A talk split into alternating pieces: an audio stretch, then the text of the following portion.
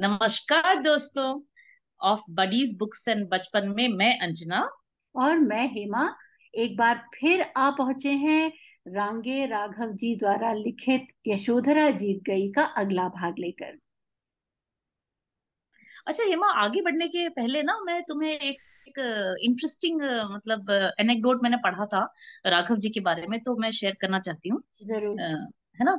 तो तो जैसे कि हमने एक बार पहले चर्चा की थी जब इंट्रोडक्शन हम कर रहे थे राघव जी का कि उन्होंने पीएचडी करी थी गोरखनाथ जी पर हाँ, है ना? हाँ. तो आगरा आगरा विश्वविद्यालय से। तो मैंने ये पढ़ा भी हाल में कि जब उनको पीएचडी थीसिस जमा करनी थी और यू नो मौखिक परीक्षा एक प्रेजेंटेशन जैसा होता है तो वो दिन जब नियत हुआ तो उनको पता चला कि बहुत सारे उनके साथी लोग थे जो बिना मेहनत किए और ऐसे ही घर बैठे उन्होंने थीसिस लिख दी। जैसा कई बार होता भी है इंडिया में तो कटु सत्य है ये। तो उन्होंने जमा कर दिए उनको पीएचडी मतलब मिल गई है। तो ये बहुत नाराज़ हुए और ये गए नहीं उस दिन मौखिक परीक्षा देने। इन्होंने मतलब निश्चय कर लिया कि मैं नहीं दूँगा ऐसा इस तरह का प्रेजेंटेशन ऐसे पीएचडी बट रही है। तो बड़े मतलब सिद्धांतवादी कट्टर थे ये डॉक्टर राघव अरे वाह! और देखो और इनकी ये जो सिद्धांत है ये जो इंटेग्रिटी है इसकी एक झलक हमको इनकी लेखनी में भी मिलती है है ना अंजना? हम ये देख ही रहे हैं हाँ, इस तरह से उन्होंने लिखा है अब तक। और हाँ, और जैसा कि किताब का नाम ही यशोधरा जीत गई है उसी में यू नो हाँ। उसी से उन्होंने मेरा दिल जीत लिया। और तो चलो हम आगे बढ़ते हैं। जैसा कि सभी सुनने वालों ने अब देखा है कि सिद्धार्थ की जो जीवन की फ़ेमस चार घटनाएँ हैं वो घट चुकी हैं। तो अब देखें आगे क्या होता है। हालाँकि आगे जाने के पहले मैं सभी को एक चेतावनी देना चाहती हूँ कि आ, आगे पढ़ने वाला भाग जो है उसमें कुछ ऐसी इमेजरी है जो कि विचलित कर दें। पर याद रहे कि ये सिद्धार्थ की जीवन का एक बड़ा वॉटरशेड मोमेंट मोमेंट है। आ, तो चलो अंजना आप चलते हैं आ, कपिल वस्तु में क्या हो रहा है देखने के लिए राहुल के जन्म के पश्चात। हाँ बिल्कुल सुनाओ।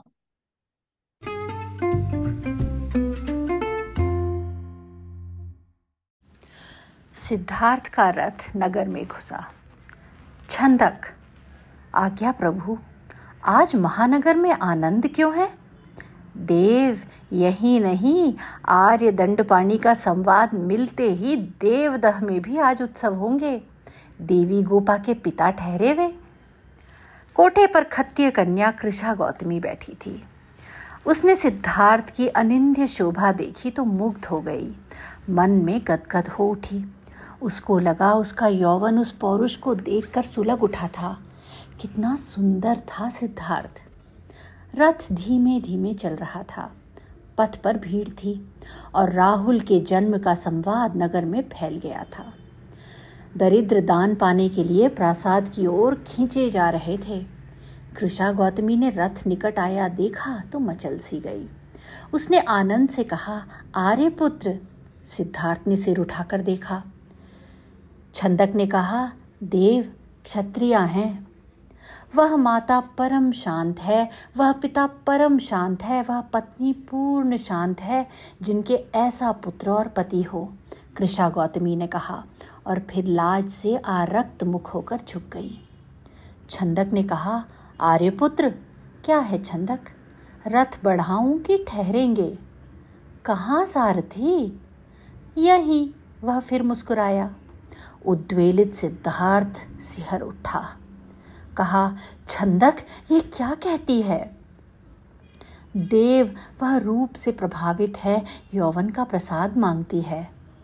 वह प्रिय वचन कहती है, छंदक, देव, वह शांति की बात कहती है, सारथी, उसने मुझे शांति दी है। फिर कहा पिंगिए पिंगे पिंगे रथ के पीछे के भाग से पास आ गया था। वह अभी तक रथ के पीछे पीछे दौड़ रहा था। छंदक समझ नहीं सका। अनुचर ने कहा, देव, वह क्षत्रिय है ना? हाँ देव, तू उसके पास जा। आज्ञा दे प्रभु। सौ सहस्र मुद्राओं के मूल्य का मोती का हार उतारकर सिद्धार्थ ने कहा, इसे दे आओ उसे। पिंगे ने कहा, जो आज्ञा प्रभु। पिंगे भागा। छंदक ने मुस्कुराकर कहा, देव, यह देवी तो रानी बनने के योग्य है। सिद्धार्थ ने कुछ नहीं कहा, केवल मुस्कुराया। वह मुस्कान बड़ी विचित्र और करुण थी। पिंगे ने हार कृषा गौतमी को दे दिया। कृषा गौतमी ने झुक कर कटाक्ष किया। सिद्धार्थ ने देखा और देखता रहा। उसे नहीं लगा कि वह नारी थी। उसने दोहराया, शांति, छंदक चौंका। पिंगे ने आकर कहा, देवी प्रसन्न हुई। सिद्धार्थ लौट आया। प्रासाद विहल आनंद से झूम रहा था। अनुला ने पुकारा, देव, क्या है अनुला? सिद्धार्थ ने धीमे से कहा, देव, कुमार आपका सा ही सुंदर है। परंतु सिद्धार्थ बेचैन सा पलंग पर लेट गया था। क्या हुआ देव? कुछ नहीं अनुला। अनुला चली गई। सुंदरियाँ आ गईं। एक ने कहा, प्रभु सिद्धार्थ ने देखा, प्रभु, हमें पुरस्कार मिलना चाहिए। मिलेगा, सिद्धार्थ ने कहा, अवश्य मिलेगा। देव उद्विग्न है, पिंजरिका ने कहा, देवी ने अभी बुलाया नहीं ना? सुंदरिया हंसती, नृत्य होने लगा, आनंद झूमने लगा। क्या देख रहा था वह? क्या हो रहा है यह सब? क्या है? क्या है? आनंद जन्म पर सुख या फिर प्राणी का दुख? दुखों के लिए इसी संसार में प्रत्यावर्तन? कल कंठ से गाती हुई सुंदरियाँ थोड़ी देर बाद छायाओं सी कांपने लगी। वे नारियाँ अपने समस्त प्रमाद से भी सिद्धार्थ के मन को नहीं लुभा सकी।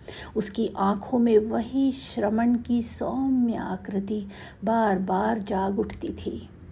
सिद्धार्थ सो गया, नृत्य रुक गया। पिंजरिका ने कहा हला आर्यपुत्र वे तो सो गए। उनको आश्चर्य हुआ। नर्तकी मेषा ने कहा, नृत्य सुंदर नहीं हुआ। वे डर गई। पिंजरिका ने कहा, डरती क्यों हो? आर्यपुत्र के आज पुत्र हुआ है, वो प्रसन्न है। मीशा ने घबराहट छिपाने के लिए कहा, अरे, भूल तो सभी से होती है। वे सो गई। प्रासाद शांत हो गया। आधी रात होने के पहले ही अचानक सिद्धार्थ जाग उठा। क्या वह सो रहा था? वह क्या था? उसका स्वप्न था? वृद्ध रोगी सिद्धार्थ घूम रहा था। भद्रा का पिलाइनी मृत पड़ी थी। प्रासाद में हाहाकार मच रहा था। कितना भयानक था वह स्वप्न। आज आनंद की अखंड बेला में वह भीषण यातना का स्वप्न। सुगंधित तेल पूर्ण प्रदीप जल रहा था। उसका मंदिम प्रकाश अंधेरे में कांपता हुआ खिल रहा था। सिद्धार्थ को लगा, उसका जीवन भी वैसे ही एक अनिश्चय और अंधेरे से ढगमग कर रहा था। वाद्य पर उंगलियाँ अटकी रह गई थीं और कोई सुंदरी पड़ी थी। सिद्धार्थ का मन धड़क उठा। कितना बड़ा षड्यंत्र था यह सब। बांधने के लिए कितनी श्रृंखलाएँ थी यह, और मनुष्य इन्हीं कड़ियों को कितना प्यार करता था। आखिर क्यों? क्या था इसमें? वह सारा प्रासाद एक दिन बियाबान खंडहर हो जाएगा, उसने सोचा। फिर वहाँ वन्य पशु चिल्लाया करेंगे। हमारे समस्त सुंदर स्वप्न एक दिन इसी तरह काल की ठोकर से धूली में मिल जाया करते हैं। यह रूप नहीं रहेगा। बुढ़ापा आ जाएगा और तब इन्हें देखकर घृणा होने लगेगी। रोग, काले और कुरूप रोग आकर इस स्त्री को डस लेंगे और तब यह सांप के विष जैसी यंत्रणा में छटपटाने लगेगी और फिर मृत्यु मृत्यु इसका रक्त चूसने लगेगी। मृत्यु सर्वग्राहिणी, सर्वभक्षिणी मृत्यु, सर्वनाशिनी मृत्यु, सर्वव्यापिनी मृत्यु आएगी और इसकी भांति सबको अपने जबड़ों में चबा चबा कर फेंकेगी। कौन? मृत्यु आती नहीं, वह तो अब भी है। प्रत्येक वर्ष वह मनुष्य की आयु को एक एक वर्ष करके अपने मुँह में भरती जाती है, जैसे कोई पशु किसी शिकार को पकड़ा, पकड़ता है। राहुल आया है आज। वह कोमल पुष्प। उसके आने पर सब मंगल मना रहे हैं। वह मंगल क्या सच्चा है? पुरस्कार और धन की आशा में कई लोग झूठा आनंद दिखा रहे हैं। भद्रा, तू ममता है। तू समझती होगी कि तूने आज अपने नारित्व का चरम उत्कर्ष किया है। तेरा उत्कर्ष आज एक नए प्राणी की यातना का नए सिरे से प्रारंभ है।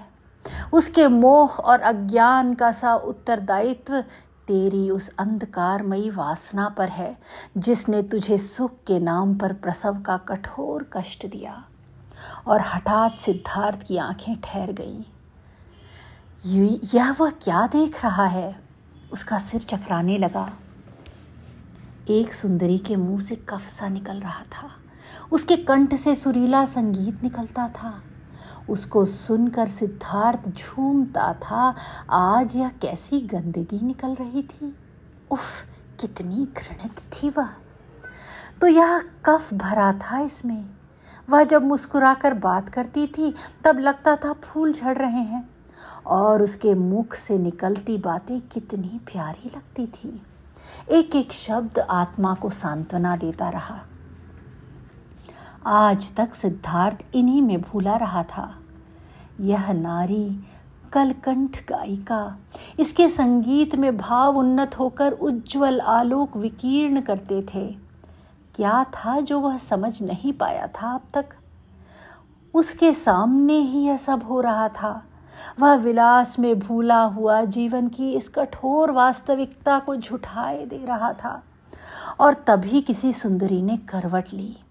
सिद्धार्थ ने देखा, वह रमणी अनिंद्य सुंदरी थी। उसके शरीर पर अभी तक रक्त, वर्ण अंगराग लगा था। किंकिणी बजी। उसी कटी पर वह कोमल स्वर हुआ, जिसमें एक दिन सिद्धार्थ ने आप हाथ डाला था। वह विभोर हो उठी थी और उसने अधमुंदी आँखों से देखकर ऐसे मुस्कुराया था, जैसे मालती ने झूम कर गंध फैला दी हो। सिद्धार्थ ने देखा, उसका शरीर उसके मुँह से निकलती लार से भीग गया था। नींद ने चेतना खो दी है। उस खोने में एक सत्य जागा है।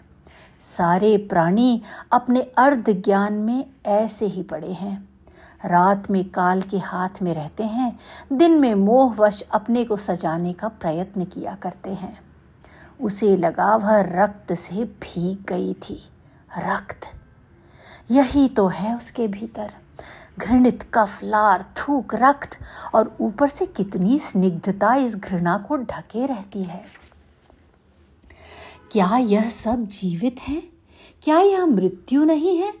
क्या यह अज्ञान में मृत्यु नहीं है? अज्ञान क्या है? सत्ता की वास्तविकता का ना जानना। अपने आप को भूलकर, अपने को अपनी सीमित परिस्थितियों में ही बहलाते रहना मनुष्य का सबसे बड़ा अपराध है। मनुष्य कायरता के कारण बड़े सुख को छोड़कर क्षणिक सुख में लगा रहता है। उफ, कितना भयानक है यह सब।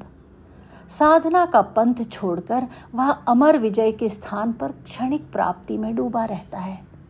सारा प्रसाद धधक क्यों रहा है? कितनी भीषण आग है, यह जो पल पल एक एक लपट बनकर सुलग रही है।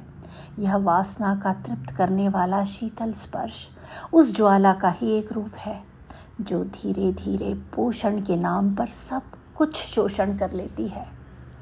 कौन है तूरे विकराल छल? तेरा तो जाल ध्यावा पृथ्वी में ऐसा घिरा हुआ है कि कहीं भी मुक्ति का पथ नहीं दिखाई देता। कहाँ जाए यह व्यक्ति जो इस आर्त बुभुक्षा की व्याकुलता से मुक्त हो सके? एक स्त्री बर्रा उठी और कभी कभी उसके दांत बज उठते। यह है इनकी वास्तविकता, दिन में और रात में और। यह किससे डर रही है? सिद्धार्थ घृणा से भर उठा था। उसने कहा, धिक्कार है सिद्धार्थ, तू इसी के लिए अपने आप को भूला रहा। इसमें सौंदर्य क्या है? क्या है इसमें आकर्षण? कुछ नहीं। केवल मांस पिंड चमड़े से मढ़ा हुआ मांस का लोथड़ा। अपने मन से हार कर ही मनुष्य इस सब में डूब जाता है। सिद्धार्थ का दम घुटने लगा। उसे लगा वह अब नहीं सह सकेगा। वह उठ खड़ा हुआ उसने नयन मूंद लिए। इसी के लिए सब कुछ है? उसने फिर सोचा। यही वह चक्र है जिसमें निरंतर घूमते रहना है। क्यों? फिर मुक्ति कहाँ है? सिद्धार्थ नयन खोले। वह सुअलंकृत इंद्र भवन सा प्रासाद उसे लगा। सड़ती हुई लाशों से भरे कच्चे शमशान सा था। कितनी बदबू आ रही थी। उसे त्रिभुवन जलते हुए घर से दिखाई दे रहे थे। आग लग रही थी। यह कैसी आग लग रही थी आज जो सिद्धार्थ को आमूल शिखर हिलाए दे रही थी? यहीं रहना है सिद्धार्थ, यहीं सारा जीवन इसी मूर्खता में नष्ट करना है। मैं यहाँ नहीं रह सकूँगा। यह मेरा घर नहीं है, यह माता पिता की भूल है, यह सब छल है, क्षण भंगुर जीवन धूल में पड़ा है। कितनी बार जन्म लेकर मरना है मुझे जो बार बार यह यातना पाता हूँ? असंभव है सिद्धार्थ। यहाँ रहकर मुक्ति पाना असंभव है। जल में रहकर मगर कभी भी सूखा नहीं रह सकता। उसे भी सांस लेने के लिए ऊपर आना पड़ता है। सिद्धार्थ का सिर फटने लगा। सिद्धार्थ ने द्वार के पास आकर कहा, यहाँ कौन है? कोई नहीं, बोला। सब सो रहे हैं, सिद्धार्थ ने सोचा। प्रासाद नितांत नीरव था। उसने फिर पुकारा, अरे, कोई है? उम्मार में छन्न सोया था। जाकर बोला, आर्यपुत्र, मैं छंदक हूँ। मेरे लिए एक अश्व तैयार कर। स्वर अजीब सा था। इस समय देव, अभी? छंदक डरा, परंतु प्रश्न करने का साहस नहीं हुआ। कहा, जो आज्ञा देव, अभी लाता हूँ। सिद्धार्थ का हृदय धक धक कर रहा था।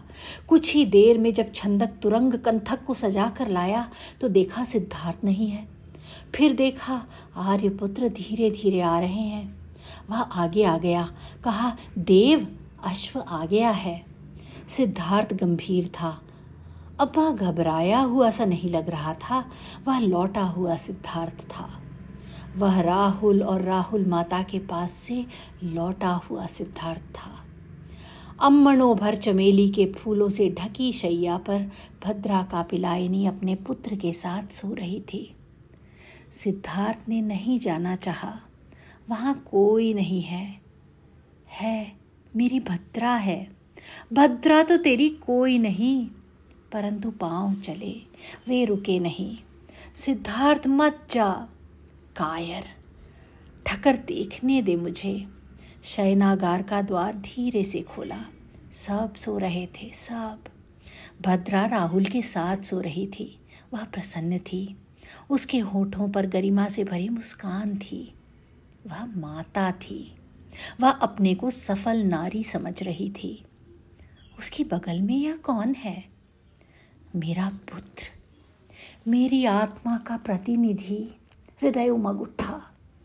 किसका पुत्र? कोई चिल्लाया, सिद्धार्थ का, नहीं, यह काल श्रृंखला है जो सेवा और पोषण के नाम पर मोह में बाँध लेता है।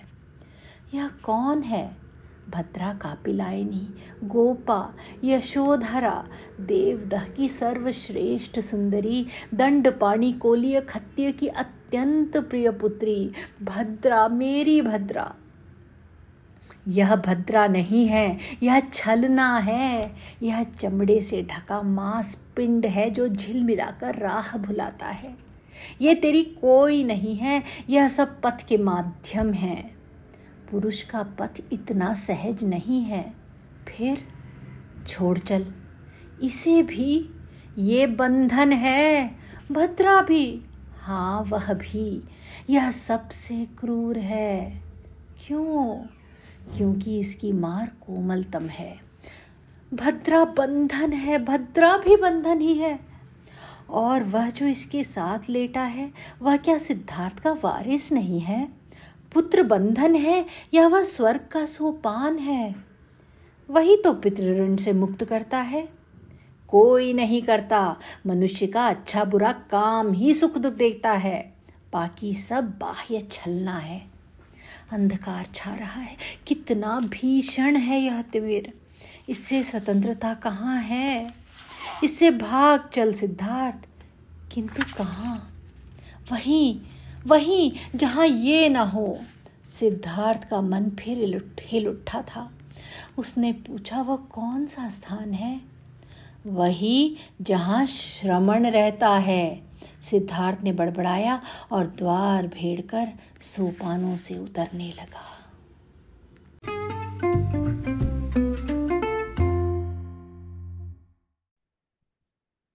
तुमने बिल्कुल ठीक कहा, हेमा। इतना विचलित करने वाला ये जो तुमने पढ़ के सुनाया वृतांत ना, बड़ा अजीब सा लगा मुझे सुनकर।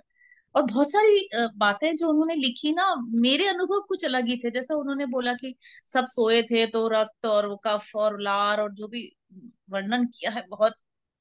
मुझे मतलब अनकंफर्टेबल लगा। अनकंफर्टेबल लगा और और और घर में जैसे हम देखते हैं जब बच्चे सो रहे होते हैं शांति से रात को है ना? और घर में जो भी सदस्य हैं पति हैं और माँ वगैरह है सो रहे होते तो मुझे तो बहुत सुकून और बहुत शांति और बड़ा प्रेम लगता है उनके लिए। भले दिन में भले ही चिड़ आती हो। लेकिन उस समय तो बहुत अच्छा they are they mean the world और इतना अच्छा लगता है कि एवरीथिंग इज़ गुड है ना? बट इनका पूरा उल्टा अनुभव था तो वो तो मैं थोड़ा बताना चाहती मुझे ऐसा लगता है कि Anjana it is not about वो सोने वाले व्यक्ति का वो तो आप कहाँ you know where are you at that point तो सिद्धार्थ तो जैसे कि हम देख रहे हैं कि बहुत ही व्याकुल है यू नो बहुत हाँ. ही। वो एक तरीके से हर चीज़ चल रहा है मन में। द्वंद चल रहा है और वो हाँ. पूरी उन्होंने एक जीवन का एक नया ही रुख देखा है जिससे कि वो बहुत घबरा गए हैं।